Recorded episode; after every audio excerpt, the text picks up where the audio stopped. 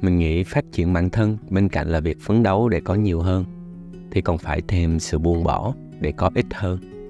Tập này mình sẽ kể bạn nghe về hai câu chuyện đã giúp mình rất nhiều trong sự buông bỏ của năm vừa qua.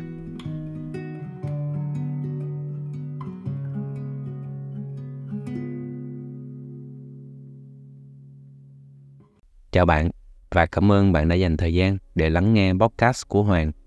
Đây là nơi mình chia sẻ quan điểm về tư duy góc nhìn cuộc sống và những bài học mình đúc kết được trong hành trình phát triển bản thân. Nếu thấy thích những gì Hoàng chia sẻ, hãy bấm theo dõi kênh và bật nút chuông thông báo để biết ngay khi podcast mới được phát hành vào mỗi tối thứ bảy hàng tuần bạn nha. Trước khi vào nội dung của tập podcast ngày hôm nay, mình muốn dành một chút thời gian để cảm ơn tất cả các bạn vẫn đang theo dõi và lắng nghe podcast của Hoàng. Một nơi mà mình chia sẻ, gửi gắm những cái tâm sự cá nhân trong hành trình sống và trải nghiệm của mình. Mình đã đọc toàn bộ comment, cả public lẫn tin nhắn riêng của tất cả mọi người.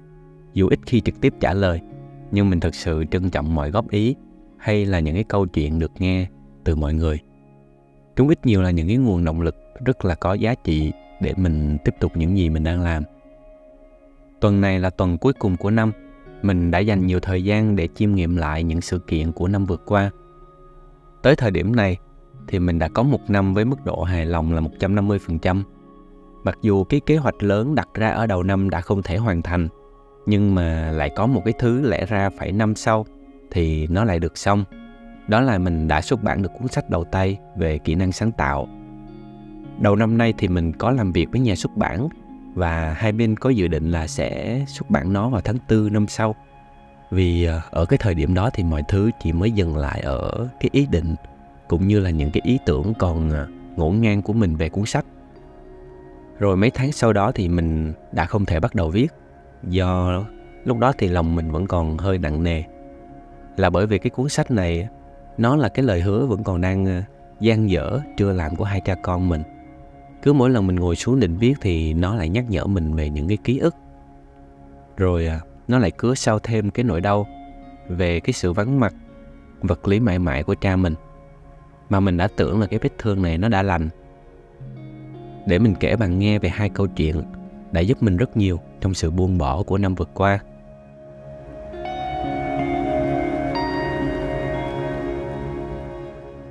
Câu chuyện đầu tiên là từ chuyến đi Mông Cổ trong tháng 5. Lý do vì sao có chuyến đi này thì ờ, một phần là vì cái mục tiêu mỗi năm của mình đó là phải có ít nhất là hai trải nghiệm đắt đỏ như mình đã chia sẻ trong tập Everest Beckham đã dạy mình những bài học gì. Nhưng mà nếu chỉ vậy thì thật ra đi đâu cũng được. Lý do quan trọng hơn là vì những cái câu chuyện thú vị từ cái người bạn tổ chức chuyến đi Mông Cổ này. Mình quen biết bạn ấy tình cờ qua một lần hẹn ờ, uống rượu chung với lại chị Thùy Minh. Bạn ấy cũng là một khách mời của Have a Ship, một ờ, podcast của Vietcetera cho chị Thùy Minh làm host. Mà sẵn nay thì mình cũng xin khoe lại một tí, đó là mình cũng từng được là khách mời của Help a Ship tập à, 89 nhé. Mình sẽ để link ở comment nếu bạn nào muốn nghe thử. Quay trở lại câu chuyện thì cái lý do chính mà mình muốn đi Mông Cổ là vì bạn ấy nói là cái lối sống du mục của người Mông Cổ đang bị mất dần đi. Do các thế hệ sau bắt đầu muốn sự ổn định và đầy đủ tiện nghi ở những cái thành phố lớn. Nên là những cái gia đình mà vẫn còn chọn cái lối sống du mục là lùa những cái đàn gia súc của họ đi theo mùa qua những cái bãi cỏ mới bây giờ còn khá là ít. Cho nên là cái cơ hội để có thể sống cùng, trải nghiệm cái cuộc sống du mục thật sự cùng với những cái gia đình này cũng càng ngày càng ít đi. Bên cạnh đó thì cái người bạn này của mình cũng có một cái mục tiêu mà sau khi nghe xong mình cảm thấy rất là thú vị. Đó là bạn ấy muốn mỗi năm quay lại Mông Cổ để quan sát sự lớn lên, trưởng thành của một đứa bé trong gia đình du mục mà bạn ấy hay đi cùng. Lúc đó thì mình đã nghĩ là con người, văn hóa của cái đất nước này chắc là phải có gì đó đặc sắc lắm mới có thể khiến cho cái một người ở một cái đất nước khác gắn bó như vậy. Thế là mình quyết định đi cùng bạn và nhiều người khác tới Mông Cổ thử trải nghiệm cái đời sống du mục là như thế nào. Giới thiệu qua một chút về Mông Cổ thì đất nước này có khoảng 3,5 triệu dân và phần lớn tập trung ở các thành phố lớn ở những cái thành phố này thì cái đời sống và công việc theo mình quan sát thấy thì nó cũng không khác gì các nước đang phát triển cho lắm. Nhưng mà trên thảo nguyên lại là một cái bức tranh hoàn toàn đối ngược. Từ công việc chủ yếu theo mình biết là chăn nuôi và buôn bán những cái thành phẩm từ cái quá trình đó như là thịt, mỡ, sữa, da, lông, vân vân. Với người Mông Cổ làm công việc chăn nuôi thì tài sản của họ sẽ có giá trị theo thứ tự như thế này. Cái con vật mà có giá trị nhất là lạc đà, sau đó sẽ đến ngựa, rồi đến bò và thấp nhất là cừu và dê. Cả chuyến đi thì mình gặp được rất nhiều gia đình chăn nuôi theo kiểu du mục. Thì mình để ý là nhà nào giàu họ sẽ có khoảng từ 3 tới 5 con lạc đà, hơn một chục con ngựa và rất nhiều, rất nhiều cừu và dê. Mà nghe bạn mình bảo là ước tính tổng giá trị bày đó có thể lên tới hơn 2 triệu đô. Tuy nhiên thì cái loại tài sản này nó lại khá là bấp bênh. Vì nếu chẳng may mà bị bệnh hay là có vấn đề gì đó làm chết hết cả bài thì coi như là mất trắng. Câu chuyện mình muốn kể xảy ra vào giữa chuyến đi. Hôm đó là cả đoàn của mình đang thay phiên nhau, hỗ trợ một cái gia đình lùa một cái phần của cái bầy gia súc của họ sang một cái đồng cỏ mới tươi tốt hơn. Đoàn của mình thì chia làm hai nhóm. Một nhóm thì sẽ cưỡi ngựa hoặc là đi bộ để mà điều chỉnh cái hướng đi cho những cái con bò hay là những cái con cừu nó bị tách ra khỏi đoàn. Nhóm còn lại thì sẽ đi cùng với ba chiếc xe Vans, loại xe chuyên chở của Liên Xô cũ, chở thêm nhiều đồ đạc và dụng cụ nấu nướng. Ban đầu là để thay phiên nhau nếu mà à, ban đầu là để thay phiên nhau, nếu có ai mệt thì sẽ lên xe, những người khác sẽ xuống làm tiếp cái việc lùa gia súc. Nhưng mà tốc độ có vẻ chậm nên là giữa đường thì kế hoạch phải thay đổi. Nhóm ở trên xe sẽ đi trước để tới nơi sớm hơn, để từ đó mà có cái thời gian để dựng cái liều lớn. Mà khi mọi người về đến nơi thì sẽ có sẵn cái chỗ ăn và ngủ cho mọi người. Mình sau một cái buổi sáng cưỡi ngựa hơi êm mông thì mình đã quyết định là sẽ đi theo xe để thử cái công việc dựng cái liều đó, để xem là dựng một cái liều mà nó đã là một cái truyền thống lâu đời của người Mông Cổ thì sẽ như thế nào. Trên đường, một lần xe của mình dừng lại để mọi người có thể giải quyết những cái nỗi buồn của họ thì ờ, mình để ý thấy có một cái con ngựa nó đang ngồi. Điều này làm cho mình hơi tò mò bởi vì trên cái hành trình này tới bất cứ cái đồng cỏ nào á, thì cũng thấy bọn nó đứng cúi mặt xuống đất để mà ăn cỏ. Thì tại sao lại có một con ngựa lại đang ngồi? Mà tính mình một khi đã tò mò thì mình sẽ tìm hiểu cho bằng được. Thế là đã chậm chậm tiến lại gần cái con ngựa đó xem thế nào. Thấy mình lại gần cậu ta hoặc là cô ta, mình cũng không biết nữa. Đã cố gắng đứng dậy, nhưng có vẻ là không thể, dù rất là cố gắng. Lúc đó thì mình đã lùi lại một chút, vì nghĩ là sự xuất hiện của mình có thể làm cho cậu ta hoảng sợ. Nhưng mà mình hiểu là có vẻ bạn ngựa này đang có vấn đề về sức khỏe, nên đã không thể đứng dậy. Đang đứng sững ở đó không biết nên làm gì, thì có một bạn chó chạy tới. Bạn ấy đánh đủ một cái vòng quan sát mình, rồi chạy đi về một cái hướng mà cái hướng đó một lúc sau là có một chú người Mông Cổ cưỡi ngựa xuất hiện. Lúc đấy thì chỗ của mình đang đứng là một cái chỗ vùng trũng, nó hơi thấp nên là mình phải ngước đầu lên mới thấy được chú. Và cái hướng của mình thì nhìn thẳng tới mặt của chú nên là mình có thể thấy rõ được cái nét mặt đang rất là căng thẳng, nhìn xuống hướng của mình và cái chú ngựa đang ngồi. Lúc đó thì mình nghĩ là cái chú người Mông Cổ chắc là đang nghĩ mình có cái ý đồ gì với cái chú ngựa nên là mình đã chủ động lùi ra xa để mà quan sát. Lúc này thì chú bắt đầu cưỡi ngựa tiến gần đến cái chú ngựa mà đang ngồi ấy. Xuống khỏi cái lưng ngựa và bắt đầu giúp đỡ cái con ngựa này đứng dậy. Thậm chí là mình còn thấy chú ngồi sụp xuống dưới đất, nỗ lực để mà đẩy cái phần mông để mà giúp cái con ngựa đó có thể đứng dậy bằng hai chân sau. Mà trước đó là mình đã được nhắc nhở rất là nhiều lần là không nên đứng ở phía sau của ngựa, tránh để bị nó đá. Nỗ lực một thời gian thì chú lại cột cái con ngựa đang ngồi vào cái con ngựa mà chú cưỡi tới. Vừa dùng sức của người, vừa dùng sức của ngựa, kéo giúp cái chú ngựa kia đứng dậy. Loay hoay như vậy đâu đó hơn 15 phút. Cuối cùng thì à, chú cũng đã từ bỏ. Chú gỡ mọi thứ ra, leo lên lại cái con ngựa và quay trở về. Khi đi ngang qua mình, chú nhìn thẳng vào mắt mình và nở một cái nụ cười rồi tiếp tục đi tiếp chính cái nụ cười đó đã làm cho cái người mà nãy giờ chỉ biết đứng quan sát như mình bừng tỉnh. Và cái nụ cười đó đã ở lại với mình trong suốt cả chuyến đi. Quay trở lại xe thì mình có hỏi bạn mình là người ta thường sẽ làm gì với cái trường hợp đó? Câu trả lời là họ sẽ để những cái con vật này chết một cách tự nhiên, như một phần hoàn trả lại cho thiên nhiên mà không lấy lại bất kỳ thứ gì. Người mông cổ chỉ ăn và thu hoạch những con vật mà họ chủ động giết câu chuyện này giúp cho mình nhận ra một bài học là chỉ trong khoảng 15 phút, một người có thể trải qua những cái cung bậc cảm xúc từ hết sức nỗ lực cho đến khi hoàn toàn buông bỏ một thứ có giá trị lớn để mỉm cười. Và thậm chí là giá trị của nó không chỉ là vật chất, mà mình nghĩ là những cái con ngựa còn là những cái đồng đội của những người mông cổ.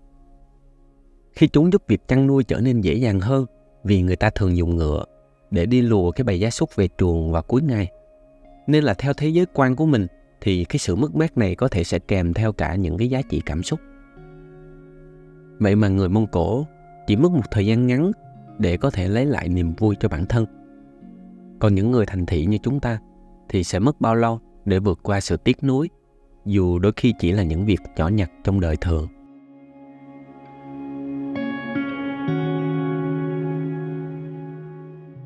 Câu chuyện thứ hai mình muốn kể là một cái câu chuyện mình vô tình đọc được ở trên Quora. Trong cái khoảng thời gian mình đi tìm hiểu người ta đã làm thế nào để vượt qua được nỗi đau mất người thân. Mình vốn là người tò mò, lại có thói quen thường tự mình tìm hiểu trước những vấn đề của bản thân để tự tìm cách giải quyết vấn đề đó trước khi nhờ tới sự giúp đỡ của người khác. Nên là vì thế ngay cả những cái vấn đề về sức khỏe tinh thần, mình cũng bắt đầu bằng việc nghiên cứu chúng và đã bắt gặp một cái câu chuyện như thế này. Có một người đàn ông muốn leo lên ngọn núi cao nhất thế giới. Sau nhiều năm chuẩn bị, anh ta quyết định thực hiện nó một mình bởi vì là muốn tự mình đạt được cái vinh quang này. Trời thì lạnh, khi cái màn đêm buông xuống, tầm nhìn không rõ ràng nhưng anh vẫn muốn tiếp tục leo lên. Đột nhiên, chân anh bị trượt và mất kiểm soát. Với tác động của trọng lực, anh ta bắt đầu rơi tự do. Trong cái khoảnh khắc vô cùng sợ hãi đó, nó gợi nhớ đến tất cả những điều tốt và điều xấu mà anh đã làm trong cuộc đời. Lúc này thì anh đang nghĩ đến cái chết của mình đã đến rất gần. Đột nhiên anh cảm thấy một cái sợi dây buộc vào thắt lưng bị kéo mạnh. Cơ thể của anh lúc này đang bị treo lơ lửng, chỉ dựa vào một sợi dây. Anh khóc và hét lên. Chúa ơi, hãy cứu con. Một cái giọng nói vang lên từ đám mây. Bạn muốn tôi làm gì? Người đàn ông kêu lên. Chúa, cứu tôi với. Giọng nói vang lên. Bạn sẽ làm như tôi nói trước. Người đàn ông kêu lên, Tất nhiên, làm ơn cứu tôi với. Giọng nói đó lại vang lên. Hãy cắt dây buộc ở thắt lưng của bạn. Người đàn ông không dám cắt sợi dây Và giữ nó lại bằng tất cả sức lực của mình. Sáng hôm sau, Đội cứu hộ đến thì thấy người leo núi Đã mất vì lạnh. Anh ta đang ôm chặt sợi dây ta bị đóng băng Và chỉ cách mặt đất khoảng chừng 2 mét. Mình đoán câu chuyện này là một câu chuyện hư cấu Và ý đồ của tác giả là để cho người đọc tự đối chiếu lại bản thân mình thông qua hình ảnh người leo núi, thượng đế và sợi dây. Có lẽ khi nghe xong câu chuyện này, bạn sẽ có những cái suy nghĩ riêng, còn đây là chiêm nghiệm cá nhân của mình. Người đàn ông leo núi đã có cơ hội để sống sót nếu chịu cắt bỏ sợi dây. Với khoảng cách 2 mét và cái lớp tiết dày thì sẽ không có sự nguy hiểm nào nghiêm trọng. Nhưng việc mắc kẹt lại với sợi dây và ở trong cái hoàn cảnh khó khăn đó đã tạo ra một cái kết quả không thể vãn hồi. Sợi dây trong câu chuyện này đại diện cho những cái niềm tin hay là những cái mong muốn sai trái đang trói buộc con người chúng ta. Đó có thể là niềm tin nhỏ nhặt về giọng nói khó nghe của mình, cũng có thể là niềm tin lớn hơn là tin vào bản thân mình là một người nice out, nhiều năng lượng và chỉ làm việc được hiệu quả vào ban đêm. Hay cái niềm tin mang tính chất đời sống, như là tin vào cái cuộc đời này là một cái hành trình tạo ra chính mình chứ không phải là tìm ra chính mình. Rồi mỗi lần gặp vấn đề khó, khi tuyệt vọng, chúng ta lại thường tìm kiếm sự giúp đỡ từ bên ngoài. Nhưng lại mong muốn sự giúp đỡ này phải hợp lý với những niềm tin có sẵn ở bên trong chúng ta. Và trong cái câu chuyện mà mình vừa kể, cái sợi dây đại diện cho những cái niềm tin đó lại là thứ đang trói buộc chúng ta. Bạn có bao nhiêu sợi dây như vậy và đang giữ chặt nó tới mức nào?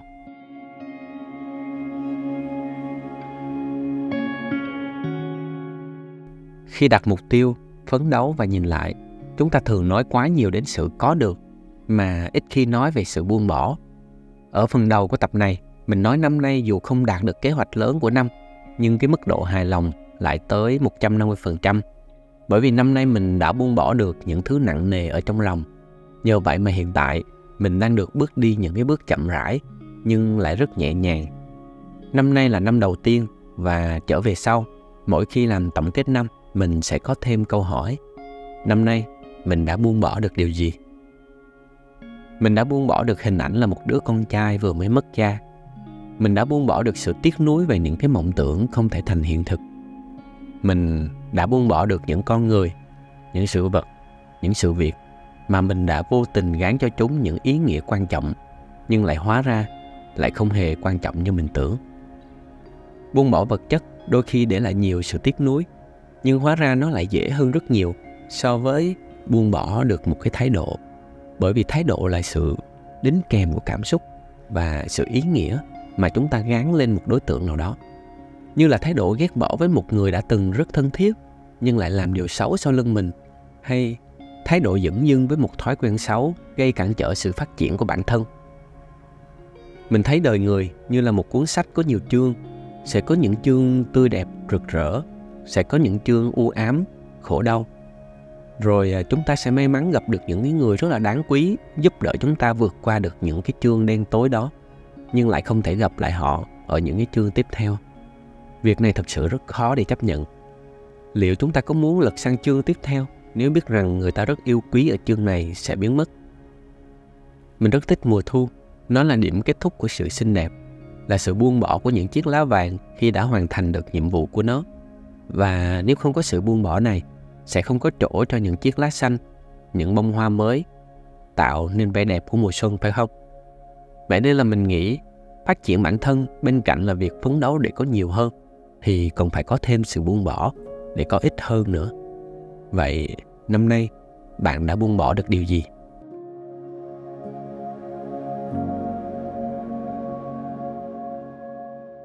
Mình đồng ý là một trong những bài học khó nhất trong cuộc đời này là buông bỏ. Cho dù đó là cảm giác, tội lỗi, giận dữ, tình yêu, mất mát hay là sự phản bội. Thay đổi là không bao giờ dễ dàng. Chúng ta đấu tranh để giữ lấy và chúng ta cũng phải đấu tranh để buông bỏ. Hy vọng qua những câu chuyện mình vừa kể, bạn đã có được những suy nghĩ riêng cho mình về sự buông bỏ. Đây sẽ là một vài quan điểm thú vị khác về buông bỏ mà mình muốn chia sẻ thêm cùng bạn. Đó là, buông bỏ không có nghĩa là từ bỏ, mà là học cách không để tâm trạng và hạnh phúc của mình phụ thuộc vào điều kiện ở bên ngoài. Buông bỏ không phải là không yêu thương, mà là yêu thương mình và người khác một cách khôn ngoan hơn. Buông bỏ không có nghĩa là bỏ rơi, mà là nhận ra rằng đôi khi mình phải đi con đường của mình, một mình. Buông bỏ không phải là sự kết thúc, mà là bước đầu tiên của một hành trình mới đầy hứa hẹn hơn. Buông bỏ không có nghĩa là quên đi, mà là học cách sống mà không bị ám ảnh bởi quá khứ. Buông bỏ không phải là sự đầu hàng, mà là sự chấp nhận rằng có những điều nằm ngoài tầm tay của chúng ta. Buông bỏ là việc học cách tôn trọng ranh giới của bản thân và người khác, biết rằng không phải mọi thứ đều cần tới sự can thiệp của chúng ta. Buông bỏ là việc hiểu rằng không phải mọi cuộc chiến đều cần phải chiến đấu. Lời nhắn nhủ cuối cùng nếu thời điểm này bạn đang cảm thấy áp lực vì nhiều thứ của năm vừa rồi không được như mong đợi, còn nhiều mục tiêu dang dở chưa hoàn thành, thì mình mong là tập podcast này có thể giúp bạn bớt được phần nào áp lực, luôn phải tiến về phía trước thật nhanh này. Như trong biệt đội Navy SEAL có một câu rất là hay. Slow is smooth and smooth is fast. Chậm là sự mượt mà và mượt mà thì nhanh. Chậm thì trôi chảy, mà trôi chảy thì tạo nên tốc độ. Chúc bạn năm nay có thể buông bỏ được nhiều thứ. Còn bây giờ, cảm ơn bạn đã dành thời gian để lắng nghe podcast của Hoàng. Nếu tìm thấy điều hữu ích trong tập này, hãy chia sẻ với bạn bè. Và đừng quên ủng hộ mình bằng cách nhấn nút like, bấm theo dõi kênh và để lại bình luận suy nghĩ của bạn nhé. Mình chúc bạn hay vui và hẹn gặp lại trong những số tiếp theo.